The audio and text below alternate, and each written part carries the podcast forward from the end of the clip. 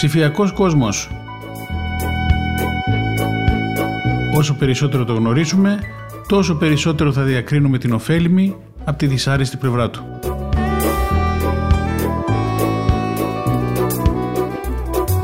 Με τον Νίκο Γκουράρο.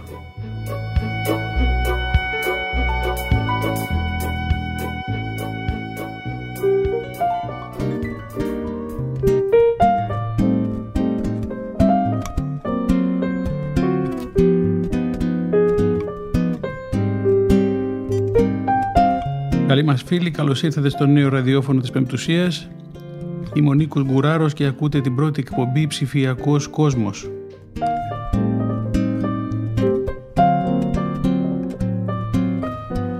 Πρώτη φορά κάνω ραδιοφωνική εκπομπή, οπότε μην περιμένετε και πολλά πράγματα. Κάντε υπομονή μέχρι να πάρω λίγο θάρρος και να καταλάβω κι εγώ ίδιος από μέσα των μέσων.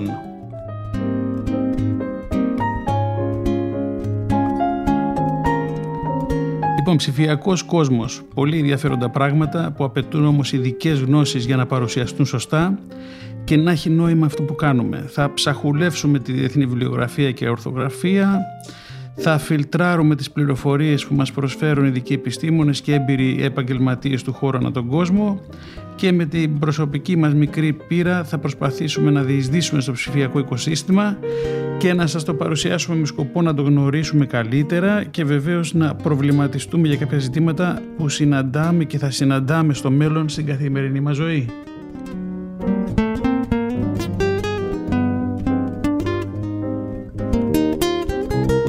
Λοιπόν, με τι θα ασχοληθούμε στις εκπομπές μας για τον ψηφιακό κόσμο? Κυρίως με τη γνωριμία, την ανάλυση και κριτική των κοινωνικών και πολιτισμικών διαστάσεων, τις σχέσεις και τις αλληλεπίδρασής μας με τον ψηφιακό κόσμο. Ενδεικτικά δηλαδή από τα ψηφιακά μέσα γενικότερα, τις ιστοσελίδες, τα διαδικτυακά ραδιόφωνα, τις τηλεοράσεις, μέχρι τα έξυπνα τηλέφωνα, τις συσκευές, το ηλεκτρονικό εμπόριο, τα μέσα κοινωνικής δικτύωσης, μέχρι τα δεδομένα, τα data, την τεχνητή νοημοσύνη, τους αλγόριθμους, την ιατρική πληροφορική, τι άλλο, τα, βιο, τα βιοειθικά ζητήματα, το crowdfunding, το διαδίκτυο των πραγμάτων και γενικότερα με οτιδήποτε επικοινωνούμε ψηφιακά και πώς όλα αυτά μας επηρεάζουν. Και βεβαίως, αν όχι σε όλα, σε πολλά από αυτά θα προσπαθήσουμε να τα δούμε μέσα και από την οπτική της Εκκλησίας, η οποία έστω πολύ δειλά και αργοπορημένη και αναγκαστικός λόγω της πανδημίας, του κλεισίματος των ναών, της αναβολής των πνευματικών συνάξεων και της πρακτικής δυσκολίας ευρύτερης επικοινωνίας με το πίμνιο, έχει όμως αρχίσει να εγκολπώνεται και να διερευνά πολύ σοβαρά αυτόν τον ψηφιακό κόσμο, δόξα τω Θεώ. Η σημερινή μας ενακτήρα εκπομπή θα είναι μια σύντομη ιστορική αναδρομή και μια πρώτη γεύση από το ψηφιακό οικοσύστημα που μας περιβάλλει και καλούμαστε να το ανιχνεύσουμε, να το κατανοήσουμε, να εξτενιστούμε την καλή του πλευρά και να μάθουμε να ζούμε μαζί του. Σήμερα δεν θα έχουμε κάποιο καλεσμένο, επιφυλασσόμεθα για το μέλλον. Λοιπόν, θα ήθελα να αρχίσω με μια σύντομη ιστορική αναδρομή στο διαδίκτυο που είχε συνδέσει ο Christoph Dermbacher και επιμελήθηκε ο Σιμωνίδης ο Κώστας και οι δυο τους από την Deutsche Welle. Η πρώτη σύνδεση μεταξύ δύο υπολογιστών πριν ακριβώς πενήντα χρόνια σηματοδότησε την απαρχή του ίντερνετ. Η γέννηση του διαδικτύου όμως ήταν κάθε άλλο παρά εντυπωσιακή και πολλά υποσχόμενη. Η πρώτη διαδικτυακή σύνδεση μεταξύ δύο υπολογιστών συνέπεσε χρονικά με την πρώτη προσελήνωση. Η προσεδάφιση του ανθρώπου στην επιφάνεια της σελήνης το χίλια εννιακόσια εξήντα εννιά ήταν ένα γεγονός το οποίο επισκίασε φυσικά κάθε άλλη εξέλιξη και είδηση από το χώρο της επιστήμης και ειδικά αυτή περί της διαδικτυακής σύνδεσης δύο υπολογιστών. Ποιος νοιαζόταν τότε και ποιος περίμενε αυτό που ήρθε και ποιος είχε την ικανότητα να φανταστεί αυτό που έρχεται. Και παρά το γεγονός ότι οι οικονομικές και πολιτικές συνέπειες της χρήσης του ίντερνετ είναι πιθανότητα πολύ πολύ μεγαλύτερες και από την τότε νίκη των Αμερικανών στη μάχη του διαστήματος. Η γέννηση του ίντερνετ λοιπόν ξεκίνησε με ένα κράσ, με ένα κρασάρισμα, με ένα σκάσιμο δηλαδή για όλους εμάς του ψηφιακού συναφιού εν πάση περιπτώσει. Στις είκοσι εννέα Οκτωβρίου του χίλια εννιακόσια εξήντα εννιά ο φοιτητής πληροφορικής Charley Kline επιχειρούσε να στείλει ένα μήνυμα από υπολογιστή του Πανεπιστημίου Καλιφόρνια του Λος Άντζελες στο γιου σι ελ έι σε υπολογιστή που βρισκόταν σε απόσταση πεντακοσίων και πλέον χιλιόμετρων στο Stanford Research Institute. Ο Klein ήθελε να στείλει τη λέξη login, αλλά μετά από δύο μόλις γράμματα το, σήματα, το σύστημα έσκασε, κράσαρε. Μια ώρα αργότερα η λέξη έφτασε τελικά στον προορισμό της. Έκανε ακριβώς μία ώρα να φτάσει η λέξη στον προορισμό της. Μια ώρα για να φύγει μια λέξη και να φτάσει στον άλλο υπολογιστή. Ανοίγω μια παρένθεση εδώ και να πω ότι οι πιτσιρικάδες θεωρούν σήμερα ότι το email και το Facebook είναι πάρα πολύ αργά πια και ότι πρέπει να χρησιμοποιούνται μόνο από τους παππούδες τους. Κλείνω την παρένθεση για να καταλάβουμε τη διαφορά της ταχύτητας τότε και τώρα και το τι περιμένει η νέα γενιά από αυτά τα ψηφιακά μαραφέτια.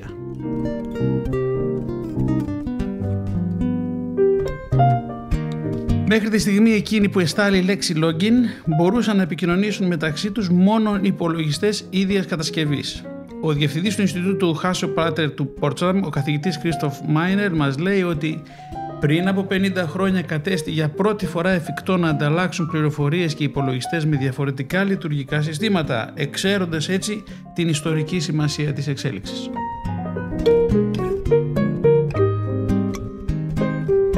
Για πολλούς λοιπόν, εικοστή ενάτη Οκτωβρίου του χίλια εννιακόσια εξήντα εννέα θεωρείται η ημερομηνία γέννησης, τα γενέθλια του ίντερνετ. Και ενώ η προσελήνωση μεταδόθηκε ζωντανά στην τηλεόραση, η πρώτη διαδικτυακή σύνδεση στο γιου σι ελ έι πέρασε σχεδόν απαρατήρητη. Ακόμη και οι εμπλεκόμενοι επιστήμονες δεν είχαν αντιληφθεί τη σπουδαιότητα του βήματος. Ο προϊστάμενος του Klein, Λέονταρ Κλάινροκ, είπε αργότερα «Γνωρίζαμε ότι αναπτύσσαμε μια σημαντική νέα τεχνολογία και αναμέναμε ότι θα ήταν χρήσιμη για μέρος του πληθυσμού. Δεν γνωρίζαμε όμως πόσο σημαντικό ήταν το γεγονός». Βέβαια, χρειάστηκαν πολλά ακόμη χρόνια μέχρι το ίντερνετ να διεισδύσει στην καθημερινότητα των ανθρώπων. Όταν το χίλια εννιακόσια εβδομήντα ένα οι χρήστες μπορούσαν να στέλνουν για πρώτη φορά μηνύματα υπό τη μορφή email, το Advanced Research Projects Agency Network, το ARPANET, μετρούσε μόλις δεκαπέντε κόμμα δεκαπέντε σημεία. Δύο χρόνια αργότερα, το χίλια εννιακόσια εβδομήντα τρία, έγιναν οι πρώτες συνδέσεις με υπολογιστές εκτός ΗΠΑ σε Όσλο και Λονδίνο.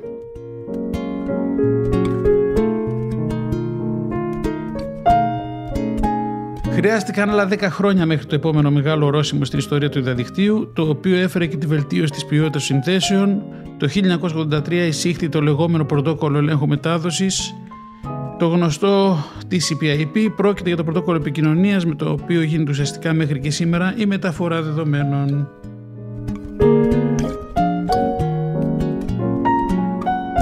Ο ρόλος του στρατού σε όλη αυτή την ιστορία. Σημαντικό ρόλο στο σχεδιασμό του ίντερνετ έπαιξαν και οι απαιτήσεις του στρατού. Το Αμερικάνικο Πεντάγωνο ήθελε να οικοδομήσει ένα ιδιαίτερο ανθεκτικό σε τυχόν πυρηνικές επιθέσεις δίκτυο επικοινωνίας και έτσι δημιούργησε την υπηρεσία προηγμένων αμυντικών ερευνών Defense Advanced Research Projects Agency, τη γνωστή DARPA τότε. Αν και ο καθηγητής Μάινερ σχολίασε ότι η σημασία του ρόλου του στρατού στην εξέλιξη του ίντερνετ δεν θα πρέπει ωστόσο να υπερεκτιμάται, η DARPA ήταν μια υπηρεσία η οποία μπορούσε να χρηματοδοτεί προγράμματα που εκείνη θεωρούσε σημαντικά χωρίς γραφειοκρατικά εμπόδια. Σούπερ κυβερνητικό κόλπο για να ενισχύσουν την άμυνά τους ψηφιακά. Το ότι η πρωτοβουλία των κινήσεων ανήκε περισσότερο στους επιστήμονες παρά στους στρατιωτικούς επιβεβαιώνει και ένα εγγενετή λάθος. Το πρωτόκολλο επικοινωνίας δεν έχει ενσωματωμένες λειτουργίες ασφαλείας.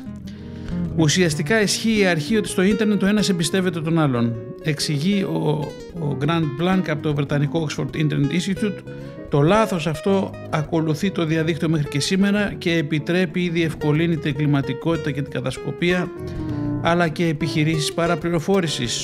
Τώρα, το πόσο εσκεμμένα έγινε το λάθος ή παραμένει να είναι λάθος για να διατηρούνται οι τρύπες στα συστήματα είναι ένα θέμα που θα το πιάσουμε κάποια στιγμή και αυτό. Μέχρι τις αρχές της δεκαετίας του ενενήντα, οι εξελίξεις στον χώρο του ίντερνετ υπαγορεύονταν από τους Αμερικανούς. Το επόμενο μεγάλο βήμα ωστόσο έγινε στην Ευρώπη το χίλια εννιακόσια ογδόντα εννέα. Ο Tim Berners-Lee έθετε στο ερευνητικό κέντρο σέρν τις βάσεις του World Wide Web. Με τον πρώτο browser, λίγα χρόνια αργότερα, το σύστημα απλοποιήθηκε και δεν χρειαζόταν πλέον σύνθετες συντολές για την πλοήγηση στο διαδίκτυο. Το κόλπο ήταν ο browser. Έτσι και γεννήθηκαν και οι πρώτοι κολοσσοί του διαδικτύου, η Google, η Amazon και μετά όλοι οι άλλοι. Έκτοτε οι εξελίξεις είναι ραγδαίες και για να είμαστε απολύτως ειλικρινείς δεν τις προλαβαίνουμε. Και αυτό είναι ένα τεράστιο πρόβλημα που νομίζω οφείλεται στο σύγχρονο, υπερβολικά ανταγωνιστικό και κυρίως ηλιστικό πνεύμα της εποχής μας, για να δούμε και τα πνευματικά θέματα λιγάκι, με τη δικαιολογία ότι πρέπει να εξελισσόμαστε και να υπάρχει ανάγκη και άλλα τέτοια. Βέβαια όλα αυτά είναι ψηλά γράμματα. Τα έξυπνα κινητά και κυρίως το λανσάρισμα του iPhone το επτά, δύο χιλιάδες επτά κατέστησαν το διαδίκτυο πιο πριστό και πιο προστό και εύχριστο για τις μάζες.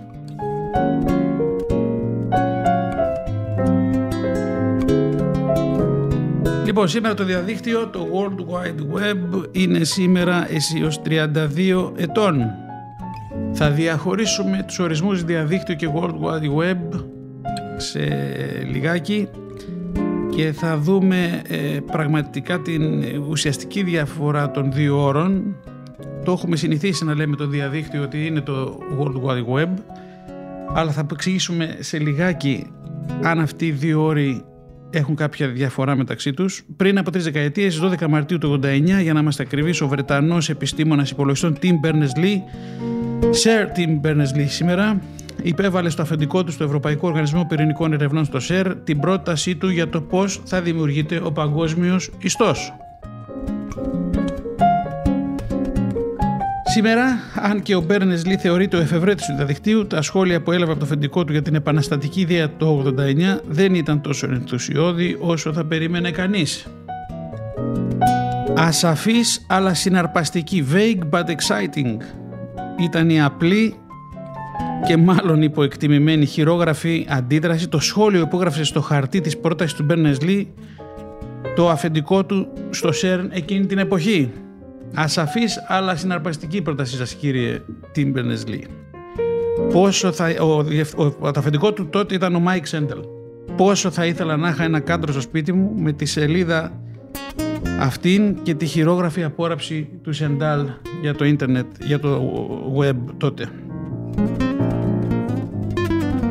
Ευτυχώς όμως και παρά την αρχική απόρριψη, την κρίση, ο Sendall ενέκρινε την πρόταση του Μπέρνες-Λι και ένα χρόνο αργότερα του έδωσε την άδεια να αγοράσει έναν υπολογιστή υψηλής απόδοσης, high performance, μηχανάκι, το Next, που θα γινόταν ο πρώτος διακομιστής ιστού στον κόσμο, που παρεπιπτόντος κατασκευάστηκε από ποιον άλλον, πάμε, από τον Steve Jobs, τον οποίο τον κατασκεύασε, κατασκεύασε τον Next αφού έφυγε από την Apple και τον σχεδίασε ειδικά για τεχνικές και επιστημονικές εργασίες κτλ. Σιγά μην δεν είχε βάλει το χεράκι του ο Steve και σε αυτή την ιστορία. Λοιπόν, ο Μπέρνες-Λι είχε υποβάλει την ιδέα του σε ένα έγγραφο με τίτλο «Διαχείριση πληροφοριών, μία πρόταση». Σε αυτό το έγγραφο υποστήριζε τη δημιουργία ενός συστήματος διαχείρισης πληροφοριών και το περιέγραψε ως μια μεγάλη υπερκειμενική βάση δεδομένων με δακτυλογραφημένους συνδέσμους, a large hypertext database with typed links. Η ιδέα ήταν η παροχή καθολικής πρόσβασης στη χρήση του τότε δημιουργούμενου διαδικτύου, όχι μόνο για επικοινωνία, αλλά και για την αποθήκευση και πρόσβαση τεράστιων διαδικτυακών εγγράφων και δεδομένων. Ενώ το ίδιο το διαδίκτυο υπήρχε ήδη το ογδόντα εννιά, με τη μορφή μεγάλων δικτύων συνδεδεμένων υπολογιστών, η πρόταση του Μπέρνες-Λι θεωρείται πλέον ως το πρώτο βήμα προς τον παγκόσμιο ιστό, όπως τον γνωρίζουμε σήμερα, ο ιστός, το web, έτσι το, το ονομάζουμε, αναφέρεται στον τρόπο με τον οποίο συνήθως κινούμαστε στο διαδίκτυο, κάνοντας κλικ στις, στα links, έτσι, στα, στο hypertext, σε περικείμενες λέξεις, φράσεις, τα λεγόμενα hypertext links, για να επισκεφτούμε ιστότοπους και να αποκτήσουμε πρόσβαση σε διάφορους τύπους δεδομένων στο διαδίκτυο.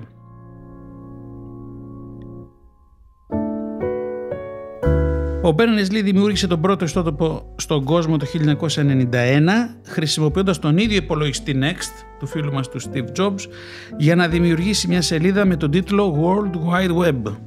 Η σελίδα που έφτιαξε, η πρώτη σελίδα που έφτιαξε ο, ο, ο Tim Berners-Lee ονομάστηκε την ονόμαση World Wide Web, όπου παρουσίαζε με συνδέσμους σε πρόσθετες σελίδες πληροφορίες τον εαυτό του, την ομάδα των επιστημόνων του και του έργου τους.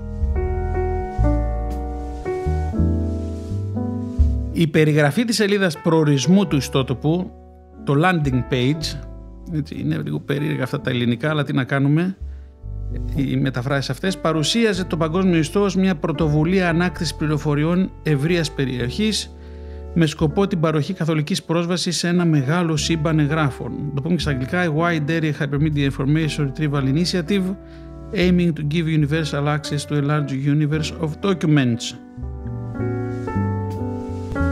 Όλο αυτό το ονομάζουμε σήμερα απλά το διαδίκτυο. Προσοχή όμως στους όρους, παρακαλώ, για να μπορούμε να συνεννοούμαστε. Το διαδίκτυο είναι ένα παγκόσμιο δίκτυο δικτύων, ενώ ο ιστός που αναφέρεται επίσης επίσημα ως παγκόσμιο ιστός, ντάμπλιου ντάμπλιου ντάμπλιου τελεία γουγουγουγου, το World Wide Web, το web δηλαδή, είναι μια συλλογή πληροφοριών που καθίσταται διαθέσιμη μέσω του διαδικτύου. Προσέξτε τη διαφορά. Ένας άλλος τρόπος να δούμε αυτή τη διαφορά είναι: το διαδίκτυο είναι υποδομή, infrastructure, καλώδια, οπτικές σύνες, υπολογιστές, σερβες, δορυφόροι. Ενώ ο ιστός είναι μια υπηρεσία, ένα service που κάθεται πάνω σε αυτή την υποδομή, που φιλοξενείται σε αυτή την υποδομή, που γίνεται διαθέσιμη μέσω αυτής της υποδομής. Και για να διακρίνουμε λίγο τα μεγέθη. Το διαδίκτυο είναι μεγαλύτερο, πολύ μεγαλύτερο. Είναι στην πραγματικότητα ένα δίκτυο δικτύων που συνδέει εκατομμύρια υπολογιστές σε όλο τον κόσμο. Απ' την άλλη, το World Wide Web χρησιμοποιεί Hypertext Transfer Protocol, τα πάμε αυτά, μια γλώσσα που χρησιμοποιείται για τη μετάδοση δεδομένων, για πρόσβαση σε πληροφορίες που φιλοξενούνται σε διάφορα δίκτυα. Είναι λίγο τεχνικά αυτά, έτσι, λίγο σας μπερδεύω τώρα, αλλά είναι η διαφορά του όρου, ε? άλλο το διαδίκτυο τεχνικά και άλλο το World Wide Web.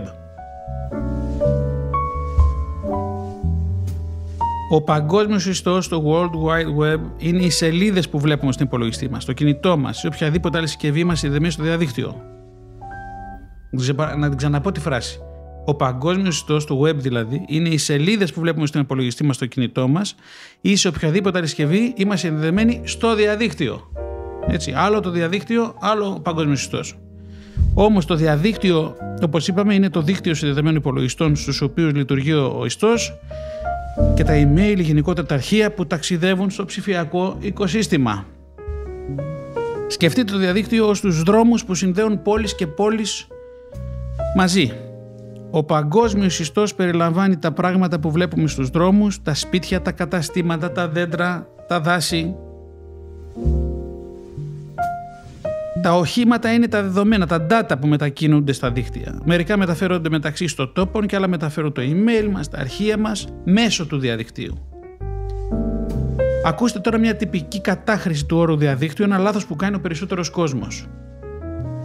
Λένε, υπάρχει φράση, δεν είστε εξοικειωμένοι με το διαδίκτυο. Δεν είστε εξοικειωμένοι με το διαδίκτυο. Προσέχτε, δεν είστε εξοικειωμένοι με το διαδίκτυο. Εάν θέλετε να μάθετε πώς να κάνετε αναζήτηση στο διαδίκτυο, τότε πρέπει να βρείτε τη σωστή μηχανή αναζήτησης, πληκτρολογήστε την αναζήτησή σας όσο το δυνατόν ακριβέστερα και περιηγηθείτε στα αποτελέσματα για να βρείτε αυτό που θέλετε. Αυτή είναι μια φράση που χρησιμοποιούμε συχνά. Ψάξτε το διαδίκτυο. Υποθέτω ότι, παράδειγμα, το Υπουργείο Εθνικής Άμυνας Αμερικής μπορεί να ξέρει πώς να κάνει αναζήτηση στο διαδίκτυο. Αλλά όταν εμείς οι απλοί εθνητοί μπαίνουμε στο διαδίκτυο για να δούμε φωτογραφίες από γατάκια και σκυλάκια, ή να διαβάσουμε ειδήσεις, ή να δούμε το βίντεο κλιπ του αγαπημένου μας τραγουδιστή, ή να βρούμε καμιά συνταγή για να μαγειρέψουμε το μεσημέρι, ή να δούμε πόσο έλειξε το μάτς ΑΕΚ Ολυμπιακός, χρησιμοποιούμε μηχανές αναζήτησης, γκουγκλάρουμε στον ιστό, όχι στο ίντερνετ, όχι στο διαδίκτυο. Γλωσσικά καλύτερα να πεις ψάχνω να βρω κάτι στο Google παρά ότι ψάχνω στο ίντερνετ. Μία-δυο μελλοντικές εκπομπές θα είναι αφιερωμένος στη γλώσσα των ψηφιακών μέσων. Λοιπόν, το εικοστό πρώτο αιώνα η λέξη μέσα εφαρμόζεται σε πολλά πράγματα. Πάλι εδώ έχουμε σοβαρό γλωσσικό ζήτημα όρων, από τα μέσα μαζικής ενημέρωσης, στα παραδοσιακά μέσα, στις πολλές αναδυόμενες μορφές ψηφιακών μέσων. Digital media, τα πάντα digital media. Ψηφιακά μέσα είναι και οι ιστοσελίδες, ψηφιακά μέσα είναι και οι εφαρμογές, οι υπηρεσίες περιεχομένου στα κινητά τηλέφωνα. Ψηφιακά μέσα όμως, η επιστήμη, ας το πούμε, ονομάζει και τα βίντεο που παρακολουθούμε, ή τα ηχητικά και τις μουσικές. Αν και μπορούμε να βρούμε παραδείγματα στην καθημερινή μας ζωή, είναι λίγο δύσκολο να αρίσουμε ακριβώς τη λέξη. Προέρχεται πάντως από το λατινικό medius.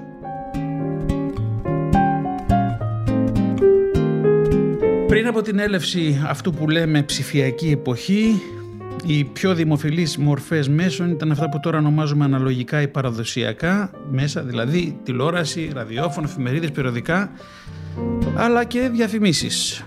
Έκτοτε η τεχνολογική επανάσταση έχει φέρει μαζί της πολλούς νέους τύπους μέσων που τώρα διαδραματίζουν καθημερινά σημαντικό ρόλο στη διάδοση πληροφοριών και ψυχαγωγίας σε όλο τον κόσμο.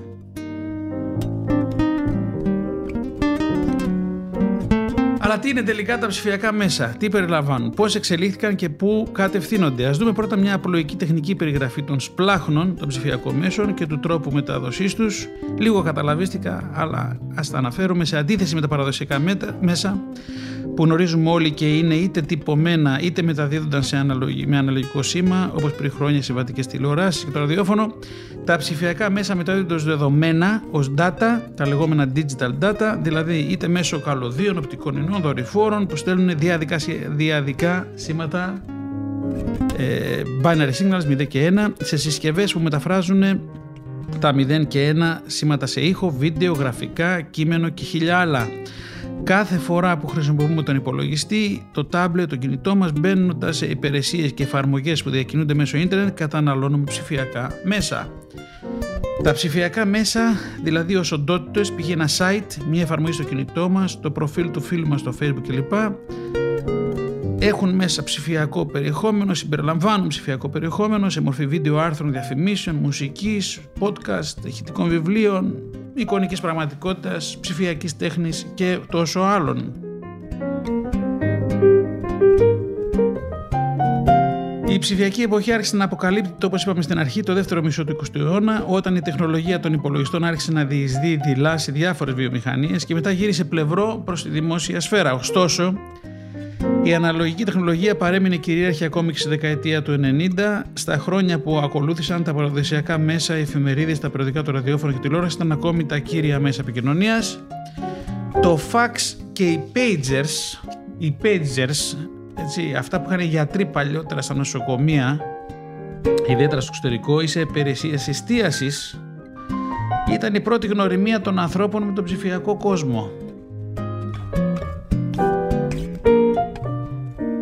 Όταν το διαδίκτυο από ένα εξειδικευμένο χόμπι μερικών ψαγμένων φυσικών επιστημόνων διαδόθηκε αστραπιαία και έγινε κάτι κοινό πια, συνήθεια δηλαδή στα περισσότερα σπίτια, ειδικά στα γεννητούρια τους στις δυτικές κοινωνίες, η ψηφιακή εποχή πια ήταν σε πλήρη εξέλιξη. Δείτε τι συμβαίνει σήμερα. Οι περισσότεροι άνθρωποι περπατούν με τουλάχιστον μία συσκευή ψηφιακών μέσων, το smartphone έτσι, στην τσέπη, στο πορτοφόλι, στην τσάντα, στο σακίδιο, επικοινωνώντας ψηφιακά στην εργασία μας, με τα κινήσεις μας, ακόμα και όταν βγαίνουμε δυστυχώς με την παρέα μας για ένα κρασί ή πάμε σε μια καφετέρια, πάμε σε ένα μπαράκι ή και για ψώνια. Να σας πω ένα περιστατικό πριν κάμια δεκαριά χρόνια, ήταν δεκαπέντε χρόνια, βρέθηκα στο, στο, στην Αμερική, στο Rockefeller Building από κάτω, με τη σύζυγό μου και πήγαμε εκεί σε ένα μαγαζί να πιούμε ένα καφέ. Μπήκαμε στην καφετέρια, παραγγείλαμε το καφεδάκι μας και όπως γυρίζω έτσι συνειδητοποιώ ότι είναι καμιά δεκαπενταριά ζευγάρια γύρω μας, τα οποία είχαν από ένα κινητό και δεν μιλούσαν μεταξύ τους, αλλά ο ένας κοίταγε το κινητό του και φαντάζομαι έκανε πραγματάκια, μηνύματα, δεν ξέρω τι έκανε, αλλά στην κυριολεξία δεκαπέντε τραπέζια δίπλα μας, δεκαπέντε ζευγάρια, δεν μιλούσαν οι άνθρωποι μεταξύ τους, είχανε το κινητό τους μπροστά τους, κάναν tapping και περιμένανε να έρθει η παραγγελία τους. Τα καλά, τα χρήσιμα, τα ωφέλιμα, αλλά και τα κακά, τα επικίνδυνα και τα πολύ επικίνδυνα αυτής της ψηφιακής διαχρονικής επανάστασης θα τα αναλύσουμε διεξοδικά σε άλλες εκπομπές.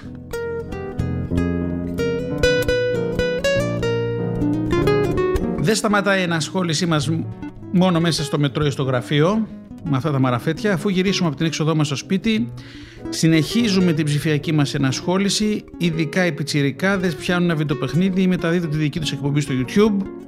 Ρωτάς έναν έφηβο σήμερα τι δουλειά θέλει να κάνει και σου λέει θέλω να γίνω YouTuber, να είμαι διάσημος και να βγάλω πολλά πολλά λεφτά.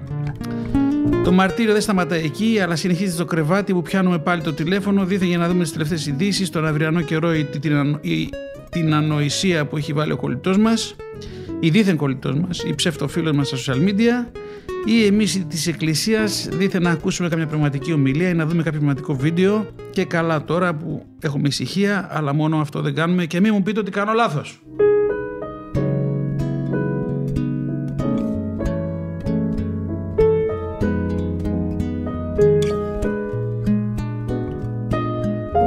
Λοιπόν, τι είναι τα ψηφιακά μέσα τελικά?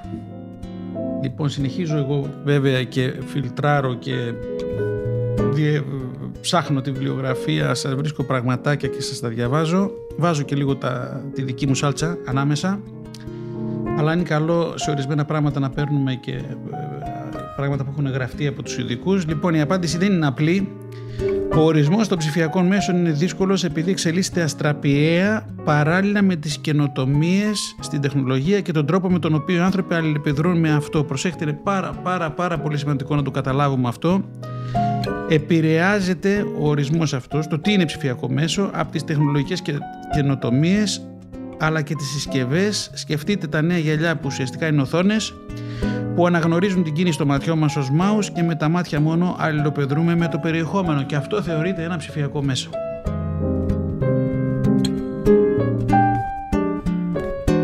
Καθώς προχωρούμε στο μέλλον, η καθημερινή μας χρήση ψηφιακό μέσο θα αυξηθεί, ειδικά όταν θα μπουν για τα καλά στην καθημερινότητά μας τα ολογράμματα και οι τεχνολογίες τεχνητής νοημοσύνης. Θα δούμε πράγματα που έρχονται που δεν μπορούμε ούτε να τα φανταστούμε ότι ήδη δοκιμάζονται. Θα τα αναλύσουμε βέβαια όλα αυτά, είναι καιρό, κάντε λίγο υπομονή. Βασικά κάθε μορφή μέσων που κρυπτογραφείται σε αναγνώσιμη από μηχανή μορφή μπορεί να ονομαστεί ψηφιακό μέσο. Τα ψηφιακά μέσα είναι οποιονδήποτε μέσο που εξαρτάται από ηλεκτρονικές συσκευές για τη δημιουργία, τη διανομή, την προβολή και την αποθήκευσή του. Δημοφιλή παραδείγματα ψηφιακών μέσων είναι και τα παιχνίδια. Λογισμικό, βίντεο παιχνίδια, μη μου πείτε ότι δεν έχετε πλακωθεί με τα παιδιά σας γιατί αληθορίζουν με τις ώρες μπροστά στο Fortnite ή στο LOL. Ψηφιακά βίντεο, ιστότοποι, ιστοσελίδες με ηχητικά αποσπάσματα, με μουσική, e-books, κοινωνικά μέσα, όλα αυτά είναι digital media. Τα παραδοσιακά, τα μη ψηφιακά δηλαδή μέσα, περιλαμβάνουν διάφορους τύπους τεχνολογιών επικοινωνίας, μερικοί από τους οποίους υπάρχουν εδώ και εκατοντάδες χρόνια. Εφημερίδες, περιοδικά, βιβλία και άλλα κάθε λογής έντυπα ήταν από τους πρώτους τύπους παραδοσιακών μέσων. Αυτές οι μορφές μέσων που είναι ζωντανές ακόμη, τον δέκατο ένατο αιώνα τις πλαισίωσε ο τηλέγραφος, τον εικοστό αιώνα το ραδιόφωνο και η τηλεόραση, και όλα μαζί δημιούργησαν τα πρώτα παραδείγματα των μέσων μαζικής ενημέρωσης, τα λεγόμενα ΜΜΕ.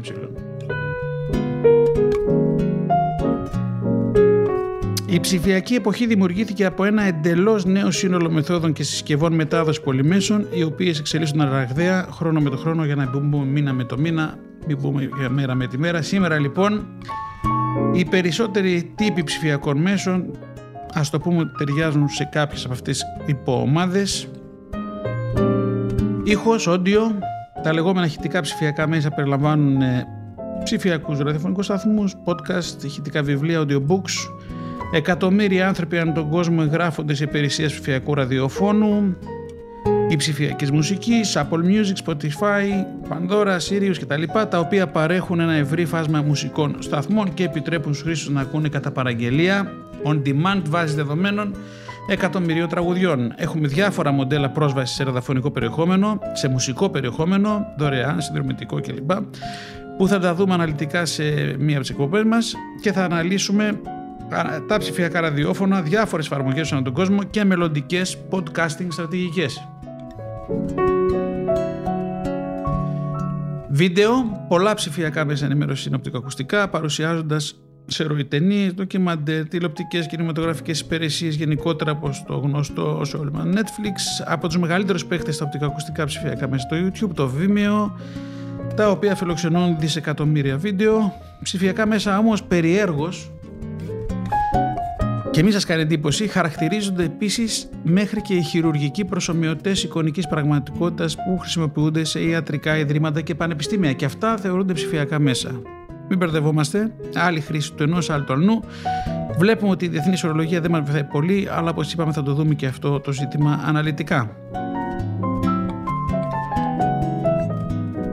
Κοινωνικά μέσα, τα μέσα κοινωνικής δικτύωσης περιλαμβάνουν στόχους όπως το Twitter, το Facebook, το Instagram, το LinkedIn και το Snapchat. Τι τα στα, νομίζω αυτά είναι τα, τα ξέρετε καλύτερα από μένα, που επιτρέπουν στους χρήστες να αλληλεπιδρούν ένας με τον άλλον μέσω αναρτήσεων κειμένου, φωτογραφιών και βίντεο και κυρίως εκφράζοντας τα, συναισθήμα, τα συναισθήματά τους.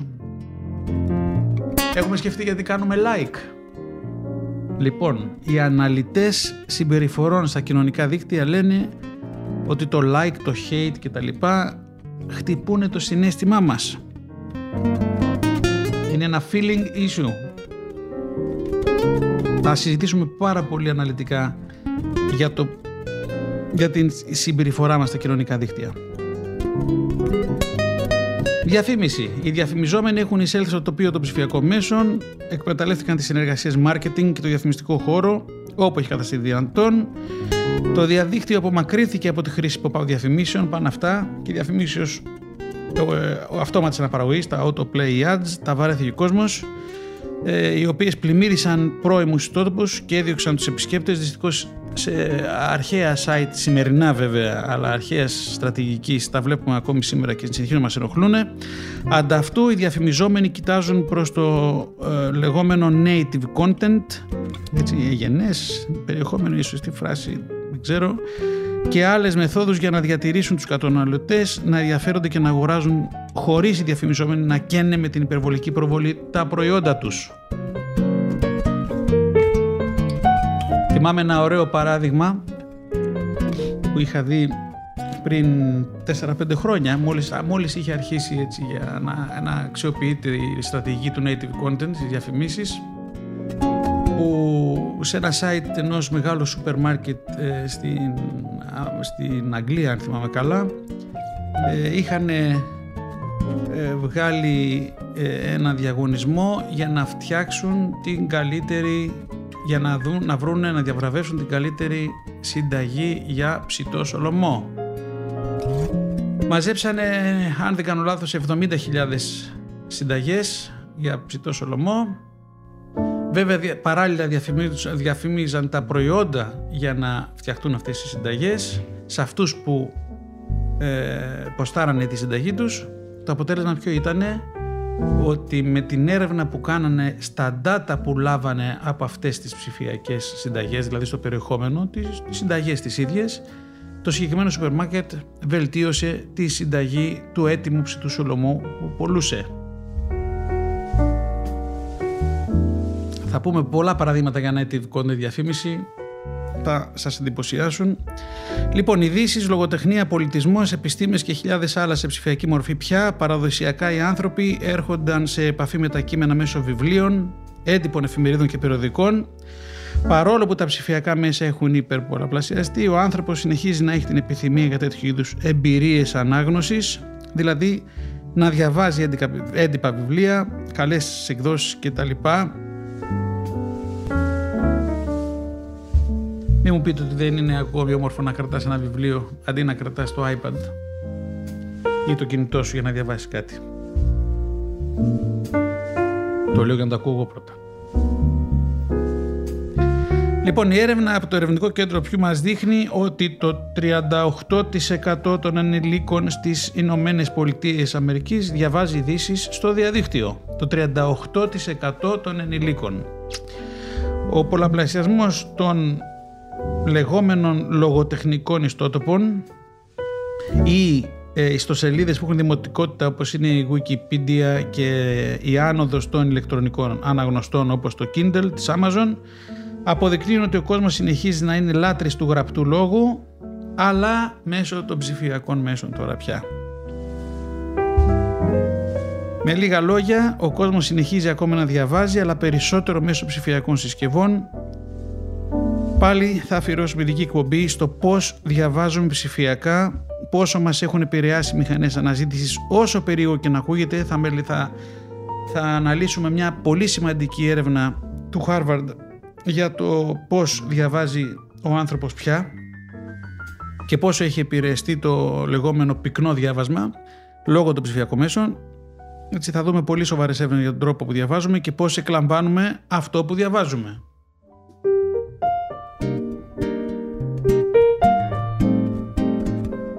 Λοιπόν, τα ψηφιακά μέσα περιλαμβάνουν ένα ευρύ φάσμα ιστοτόπων, συσκευών και πλατφορμών. Μπορεί να έχουμε μια καθημερινή επαφή με κάποιες από τις χρήσεις των ψηφιακών μέσων, αλλά είναι γεγονός ότι επηρεάζουν τόσες πολλές βιομηχανίες που έχουν ανοίξει μια σειρά από ευκαιρίες στους ανθρώπους να κερδίσουν τα προστοζήν και να αξιοποιήσουν τα ταλέντα τους με διαφορετικούς τρόπους. Η βιομηχανία ψηφιακών μέσων αναπτύσσεται και εξελίσσεται τόσο γρήγορα που είναι σχεδόν αδύνατον πια να παρακολουθήσουμε την πορεία της. Οι υπάρχουσες θέσεις εργασίας στα μέσα ενημέρωσης αλλάζουν λόγω των νέων τεχνολογιών και των λογισμικών και οι νέοι ρόλοι επικεντρώνονται σε τομείς που δεν είχαν περάσει καθόλου από το μυαλό μας μέχρι πριν από λίγα χρόνια. Ας δούμε κάποια επαγγέλματα που ίσως μερικοί να είμαστε κάπως εξοικειωμένοι με αυτά, αλλά και άλλα που οι λιγότεροι ψηφιακά εξοικειωμένοι να μην τα έχουν ξανακούσει ποτέ, αλλά είναι τόσο τόσο πολύ ενδιαφέρον να τα γνωρίζουμε. Λοιπόν, τι επαγγέλματα έχουν δημιουργηθεί στα ψηφιακά μέσα, ενδεικτική λίστα, έτσι. Δυστυχώς μερικά θα τα πούμε με τον αγγλικό όρο του, έτσι έχει, έτσι είναι, έχει συνηθιστεί. Animator, multimedia artist, το λέει από μόνο τη λέξη, έτσι. Cartoonist, computer games developer, αυτοί οι τύποι που φτιάχνουν τα παιχνίδια, computer programmer, γνωστός μας προγραμματιστής, social media manager. Για να δούμε, είτε μπαίνουμε περιστασιακά στο Facebook, είτε περνάμε όλη την ημέρα ελέγχοντας Twitch και δημοσιεύουμε στο Instagram. Οι περισσότεροι από εμάς χρησιμοποιούν τα social media, το ίδιο και επιχειρήσεις. Άρα ένας social media manager χρησιμοποιεί συνδυασμό πλατφορμών κοινωνικών μέσων για να προβάλλει και να αναδείξει τις επιχειρηματικές δραστηριότητες και τα προϊόντα της εταιρείας που εργάζεται. Είναι αυτός που κάνει τις στρατηγικές για χρήση πολλαπλών λογαριασμών, τα accounts, και στη συνέχεια χρησιμοποιεί analytics, εργαλεία αναλύσης δεδομένων, για να παρακολουθεί την επιτυχία της καμπάνιας που έτρεξε και να την προσαρμόζει ανάλογα με τις ανάγκες. Ένα βασικό μέρος του ρόλου είναι η ενημέρωση του για όλες τις τελευταίες τάσεις στα μέσα κοινωνικής δικτύωσης και η καλή κατανόηση του design και της ψηφιακής επεξεργασίας, η δημιουργική ικανότητα και για το σχεδιασμό και τη σύνταξη περιεχομένου επίσης είναι ζωτικής σημασίας. Λοιπόν, πώς γίνεσαι διαχειριστής κοινωνικών μέσων, έτσι, τι πρέπει να σπουδάσεις κτλ. Απαιτείται συνήθως πτυχίο marketing, διαφήμισης, δημοσιογραφίας, καμιά φορά και τηλεπικοινωνιών και υπολογιστών και πληροφορικής. Γιατί τα λέμε όλα αυτά? Γιατί, όπως θα δούμε, τα επαγγέλματα που έχουν γεννηθεί μέσα σε, αυτή την, σε αυτό το οικοσύστημα των ψηφιακών μέσων είναι πάρα πολλά, είναι πάρα πολύ ενδιαφέροντα και κάποιος μπορεί να φτάσει να τα ακολουθήσει και μέσω πιο συμβατικών επιστημών. Έτσι, κάποιος τελειώνει μαθηματικός, αν αναγκαστικά θα έχει μπει και στην πληροφορική, οπότε πολύ εύκολα μπορεί να ασχοληθεί και με αυτά τα πράγματα. Digital Campaign Manager, Creative Consultant, Digital Media Specialist και Entrepreneur. Μην μου πείτε ότι δεν έχετε ακούσει τη λέξη Entrepreneur. Θα πούμε πάρα πολλά για τους entrepreneurs. Όσοι έχουν αρχίσει και παίρνουν χαμπάρι τα ψηφιακά ή ο μπαμπάς τους έχει αφήσει κανένα δύο κτήματα στο χωριό, έχουν όνειρο να γίνουν entrepreneurs. Αν τους ψάξετε στο LinkedIn θα δείτε ότι είναι η πρώτη ιδιότητα που βάζουν. Exhibit Designer, Film Effects Developer, Graphic Designer, Illustrator, Installation Artist, άι τι Specialist, Medical Illustrator, προσέχτε, ενδιαφέρον, Medical Illustrator, Multimedia Consultant, Music Industry Consultant, τεράστια αγορά, πάρα πάρα πολύ σημαντικό να το πιάσει κάποιος που ασχολείται με τη μουσική και να ασχοληθεί για το μέλλον της ψηφιακής μουσικής, για να επαγγελματικά με, με την ψηφιακή μουσική. Photographer, Product Designer, Set Designer, Software Designer, εντάξει. Special Effects Director, πάρα πολύ σημαντικό και στην κινηματογραφική αγορά, στην τηλεοπτική αγορά, στη διαφημιστική αγορά. Systems Analyst, Technical Support Specialist, Technology Journalist, προσέχτε, Technology Journalist, όχι απλώς δημοσιογράφος.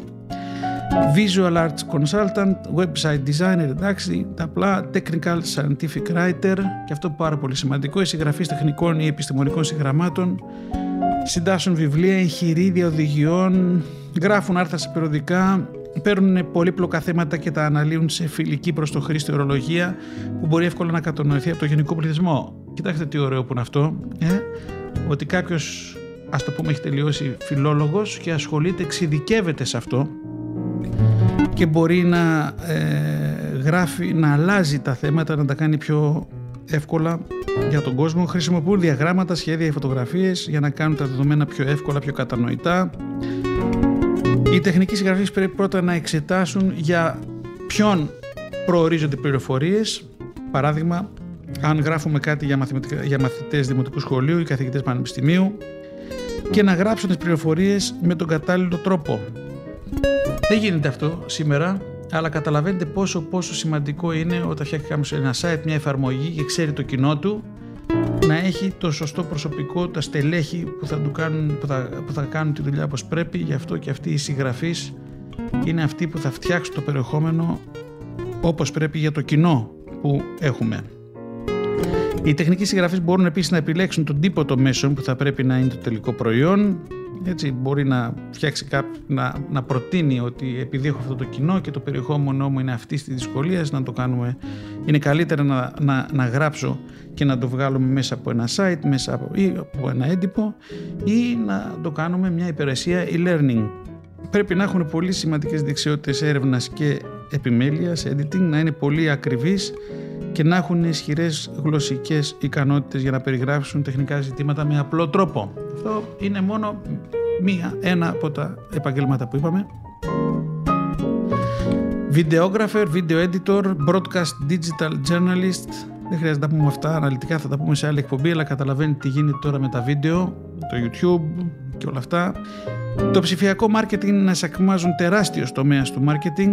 Υπάρχουν διαφορετικοί ρόλοι εργασίας, σχεδιασμός καμπάνιας, συντήρηση και παροχή του σωστού περιεχομένου για έναν οργανισμό ή ένα προϊόν, προσέλκυση ατόμων μέσω κοινωνικών μέσων, έλεγχος και διατήρηση της ροής των επισκεπτών στον ιστότοπο. Πάρα πολύ σημαντικό, έτσι, να ασχοληθεί, να ασχοληθεί κάποιος με το digital marketing. Πάρα πολύ μέλλον σε αυτό το πράγμα. Έχουμε επαγγέλματα όπως digital marketing executive, εντάξει, αυτή είναι η έμπειρη τύπη, digital marketing manager.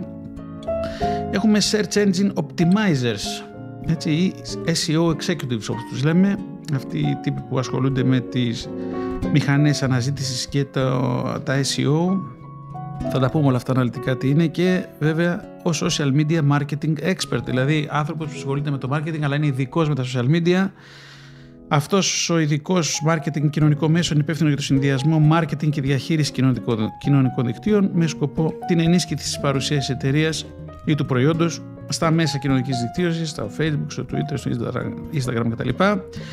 Την αλληλεπίδραση με το κοινό στόχο, έτσι, το audience, το target group, την προώθηση του περιεχομένου του brand και την επέκταση των ευκαιριών για αύξηση των εσόδων.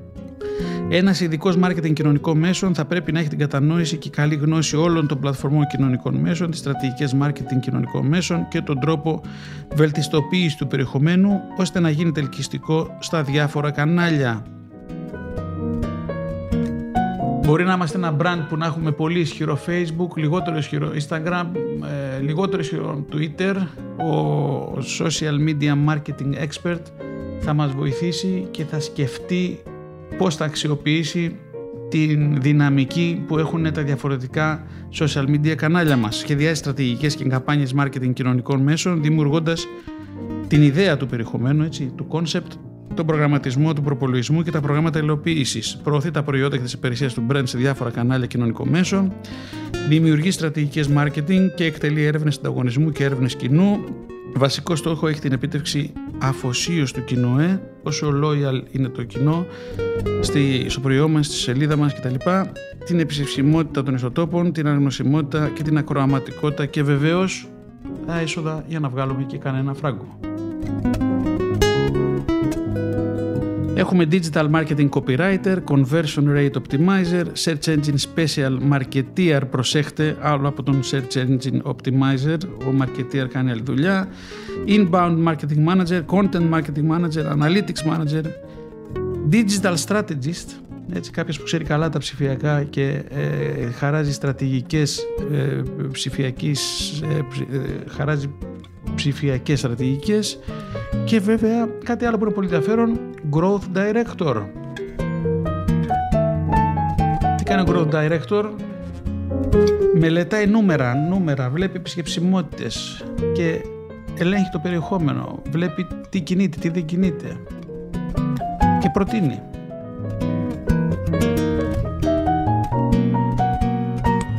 Βέβαια έχουμε και τα καινούργια φρούτα.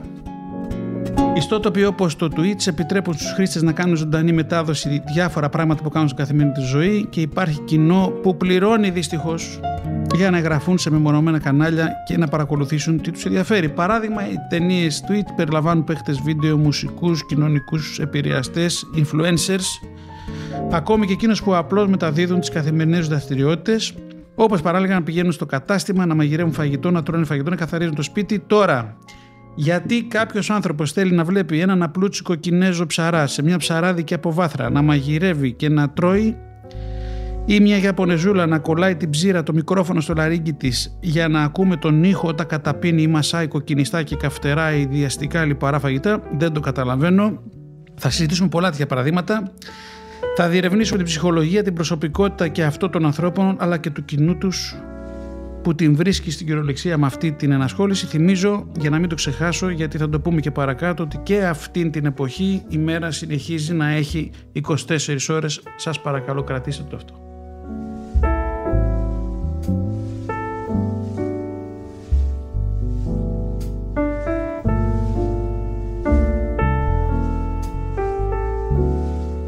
Αυτά για σήμερα, καλοί μας φίλοι, φίλοι του νέου ραδιοφώνου της Πεμπτουσίας.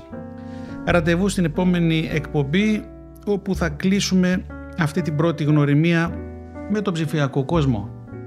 Καλή συνέχεια σε ό,τι κάνετε.